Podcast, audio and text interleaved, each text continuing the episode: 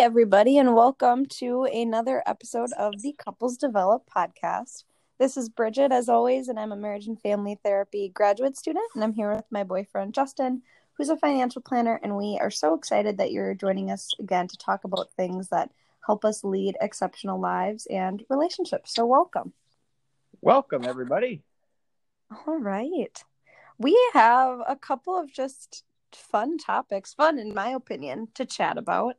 Where should we start first, Justin?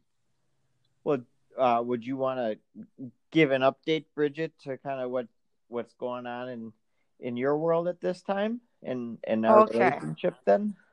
We'll start there. So we will start there. So unfortunately, my dad found out that he tested positive for COVID last week. So our family has kind of just been quarantining, obviously, and just doing our best to maintain distance in our own house while also recognizing that, you know, since we all live together, of course, we're probably going to get it at some point. So just trying our best to quarantine and stay safe and stay away from people and, you know, our jobs and social activities until we're all healthy and can resume them at that point. And then also just trying to stay connected with Justin and have different virtual dates that keep things exciting and doing what all of us can in my family to, you know, maintain our relationships and our jobs and things like that virtually. So that's where we're at. The relationship gods are throwing curveballs with adapting of Bridget and I don't live together and we have not seen each other for a little bit of time here, and depending on what the outcome is for how long it takes for the test here could be a little bit, but we're trying to keep things fresh and exciting and spicy and all that good stuff.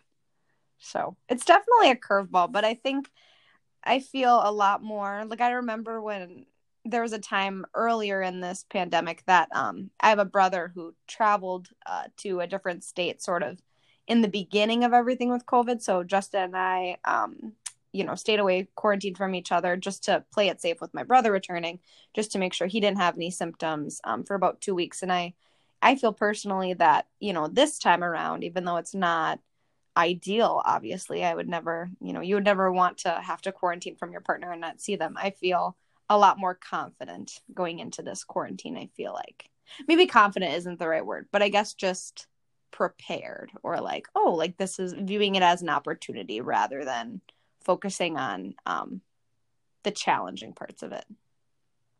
Right. And I have a quick funny story that I was speaking with my sister and who's married, and she was like, oh, I wonder, you know, if my husband were to get the virus, if I'll make him sleep in the basement or something. So, and then he's like, what? I'm not sleeping in the basement. So it created some good dialogue about where someone would sleep if someone tested positive. But that's not the topic for today's show. What were some of the things you wanted to talk about, Bridget? That's a good point, though. I mean, to just kind of like recognize that when you live with people and if someone tests positive, of course, it's likely you're going to get it. So like, what do you do to, you know, stay as safe as possible? Definitely a unique challenge. But I mean, yeah, do you want to start off by sort of chatting about just how like our social distancing and like our virtual dates, what we've been doing, how that's been going? Yeah. How about, let's take it a step, rewind the clock a little bit here before we had to kind of socially distance, that we were visiting my mother's hometown, and which is near the Mississippi River. And it was a unique and good opportunity. This was before we had to socially distance, but we were able, Bridget and I, to do some fun couples development, no pun intended, with the podcast name, just activities. And one of them being, we were able to play tennis together on the same team versus my brother and dad, which this was, I think, outside of softball, the first time that Bridget and I were actually like kind of like on the same team, and our results were directly against someone else. And both Bridget and I talked about how fun and rewarding that was to just work together as a team, just because like there were definite times where I made some mistakes in terms of playing tennis and everything, but of realizing that each of us were kind of having an impact on what the overall score was in the game. And Bridget will probably say I'm very competitive. So the score of beating my brother and dad was very important to me. It was very important, but it's a healthy type of competition. And I feel like I'm typically not a very competitive person, but I have noticed the more I've dated Justin and just gotten to know you. And when we do like competitive activities together, I find that your competitiveness also rubs off on me in a healthy way, which is fun because then it gets you excited and passionate about something. And I think too, like, especially just Justin and I have talked on and off about like the importance of just like, you know, play and like rest and like fun activities to take your mind off things, especially in, you know, what's been going on in 2020. So to be able to really like get into a tennis game and be really excited about it, I found that for myself, that kind of, even though it is, of course, a game at the end of the day, it does a good job of just sort of taking your mind off things and allowing you to disconnect and focus on something else. Well said. And I know that we talked about, let's put it this way. At the end of the game, we lost by one. I kind of blew it. We were up a couple sets, but we lost. But it brought us closer together. And so relaying this to you, that again, as we've always been talking about, what are some of the activities that can bring both of you together to where it's both of you versus the world, rather than you versus each other. And so I really enjoyed that. And I'll say too, one of the things I really liked as a way of us bringing together is, one of the things that works really well for us is we kind of have built in that every 3 months or so, we have a time to where we just have a discussion as to exactly what's kind of going on in our relationship. What do we like? What could we change? No topic is off limits. And to just have a full, just not to have a agenda per se of what to talk about, but just of a check-in of like, how are we doing? Do we feel that we're closer now than we were a couple of weeks ago or months, or what can we be doing differently? And that we've really enjoyed that. So we were going to, as I shared, my mother's hometown, and it was a 3-hour drive. And I will say, just having 3 hours of uninterrupted time without having to feel like, oh, we're on a date or something, being in the car is actually a great way of being able to just have meaningful conversation with your significant other. I agree. Yeah. And it was something that, I mean, I feel like it was exciting to me that, I don't know if I mentioned this to Justin before or not, but just like going into that conversation, like I felt really excited to have that, you know, Justin said every 3 months or so, we kind of have a discussion like this. And I found myself feeling really excited to talk about all the things we were going to talk about. So I think that's really important too, because just the fact, just knowing going into it that, you know, we're seeking to understand and knowing that no topic is off limits. That's what made me really feel really excited to have that conversation. Cause I just knew that we were gonna sort of, yeah, like have a discussion about things and not that, and just work towards preventing things from building up or things from or feeling like the topics are off limits. So I think that the more those conversations for me really help, because I always feel closer with Justin after them, and it's kind of nice to have, like Justin was saying, a check-in to just kind of say, are we on track? What's going well? What are some things we might want to change or things we have questions about?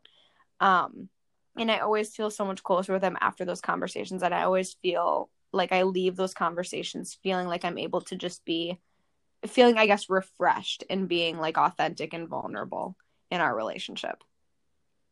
Well, yeah. And to give an example, kind of so like some of the things we talk about, like I know Bridget shares sometimes with her clients, they'll be like, well, we feel that we can't bring up a certain topic because they'll get mad or something like that. the goal of why we have these conversations at kind of a planned time is so that if there is something that's bugging someone, that it's their opportunity to express that. Because ultimately, relationships are more fun when everyone's having fun rather than with resentment building up. And so like one example I know I shared with Bridget was one of the things I said. So I would appreciate if going forward, one of the questions that Bridget and I typically talk in the morning every day is, you asked me how I slept.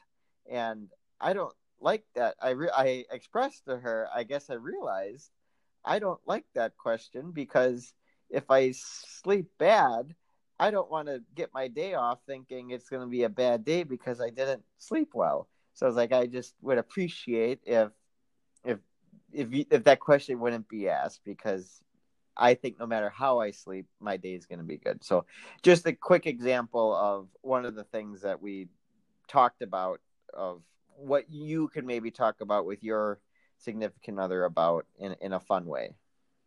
I totally agree. And I think that that's a really good example, because it's like, to me, like that was totally out of like left field, just in the sense of like, I'm so glad he brought it up. And like, of course, you know, I would never, no one would ever, you know, want to say anything to their partner that, you know, just they take a different way or starts their day off on a bad foot or whatever else. So like him bringing that up to me, I was like, oh my goodness, like I'm so glad you shared that with me. And of course we'll change that, because of course I'm asking it from a standpoint of like, oh, I care about you. I'm curious how you slept. But I can totally understand from his perspective that that's not, even though he knows that's my intention, that's not how it's landing for him.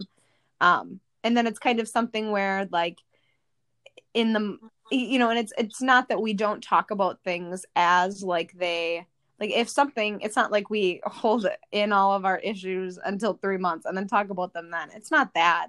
But it just, you know, as things come up, of course, we're bringing them up, you know, as they happen in our relationship. But I think that the 3-month check-in, like Justin was saying, kind of allows us to have an opportunity to like reflect, where like, it's not like that was something that was really like pressing on him of like, oh my goodness, I need to talk to Bridget about this. We need to have our 3-month check-in. No, it was just upon reflection of like, oh, what are things I want to talk with Bridget about? Oh, you know what? This isn't landing well with me. I'm going to talk with her about that. Exactly. And again, if someone were to do it, I would just recommend that you can, in all honesty, my favorite thing was taking a car ride, because it allows you, like if you're going somewhere or on a trip or something like that, just uninterrupted time that generally there's no distractions other than just the road ahead of you. And so that would be my recommendation for how to have that type of conversation. And you're trapped. There's no way to go. There's nowhere to go. So any conversation, the doors are locked. You just got to have it. No, I'm just kidding. Spooky music with Halloween. No. If you ever want to have a conversation with your significant other, just bring it up on a 3-hour car ride. I do think that that's a really good time to have it, though, all jokes aside. Well, good. Well, I want to share a quick funny story with the listeners of... We've been going back and forth here a little bit, going back to my mother's hometown, that when we played tennis, my mother's hometown, we were staying in an Airbnb that's right on train tracks. And I don't know about you, but if you've ever slept in a new place, the first night you're going to bed, you kind of forget maybe the surroundings that you're in.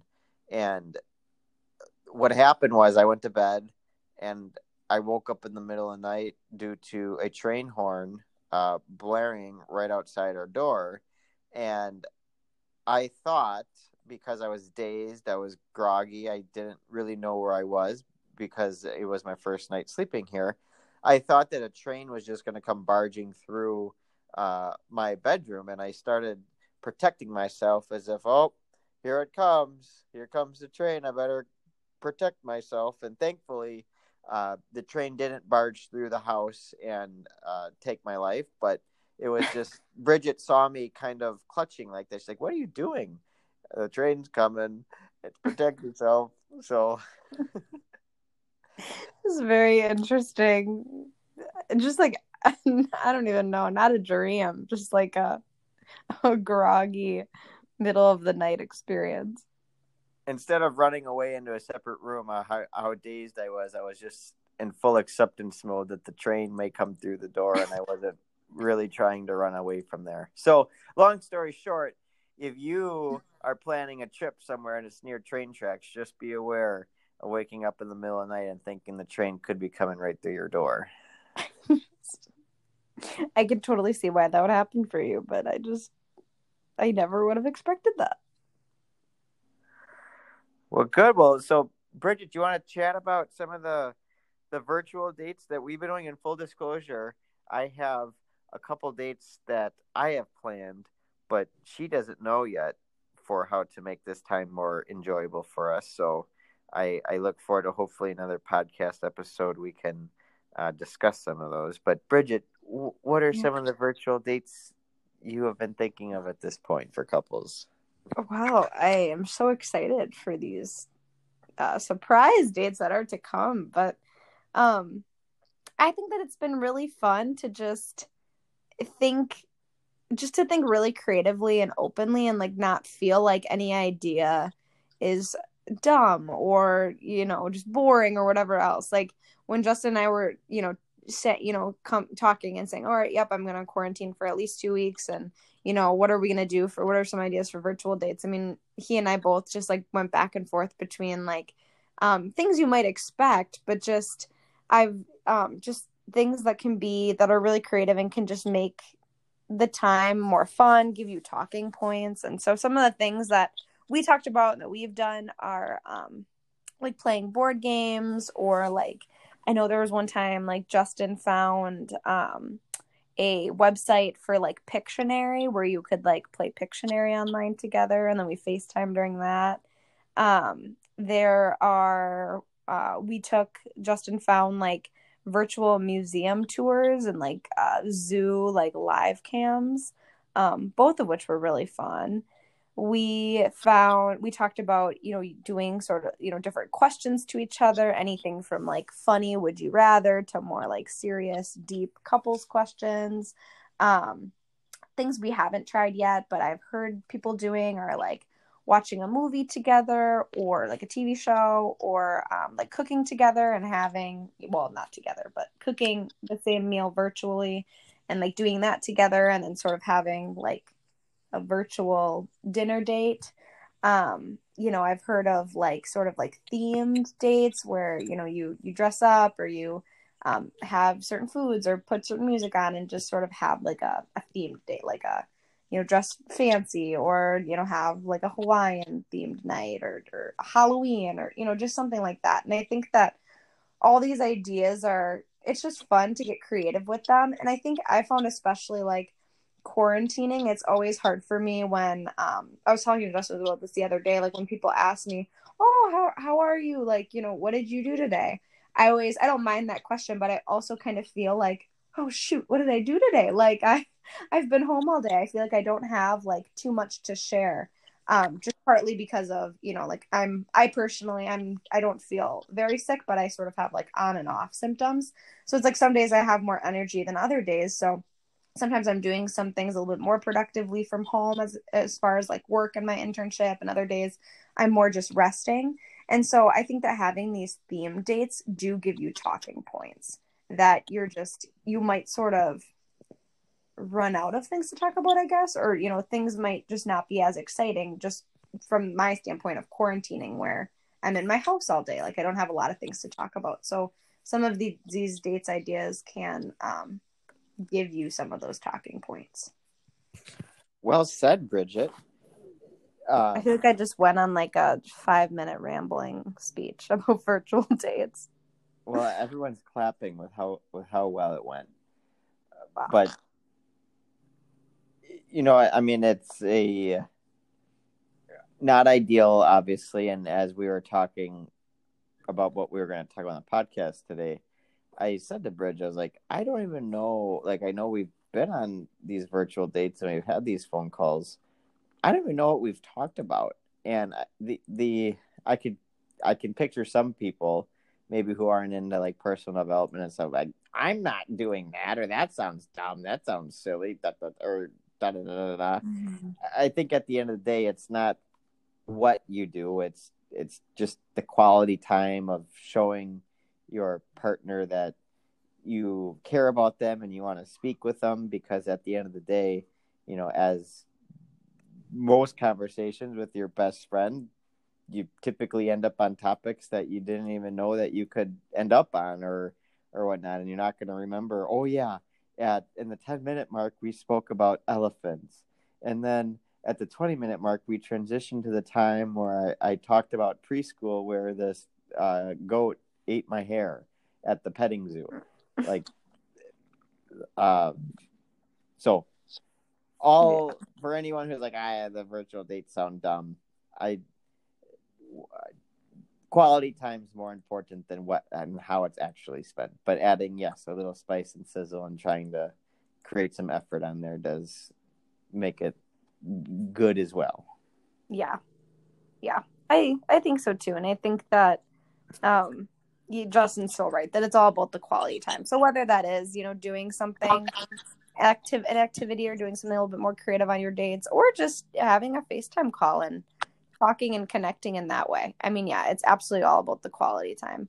I just think that being flexible and trying to be a little bit more creative in your dates kind of help to, you know, rather than think about like, if we weren't quarantining, we would, you know, be going here or there, or, you know, doing all these fun things together. Being able to, you know, sort of implement some of those fun activities virtually can help, even though it's not a perfect substitute. Well said, Bridget. Well, anything else, or do you have any recommendations?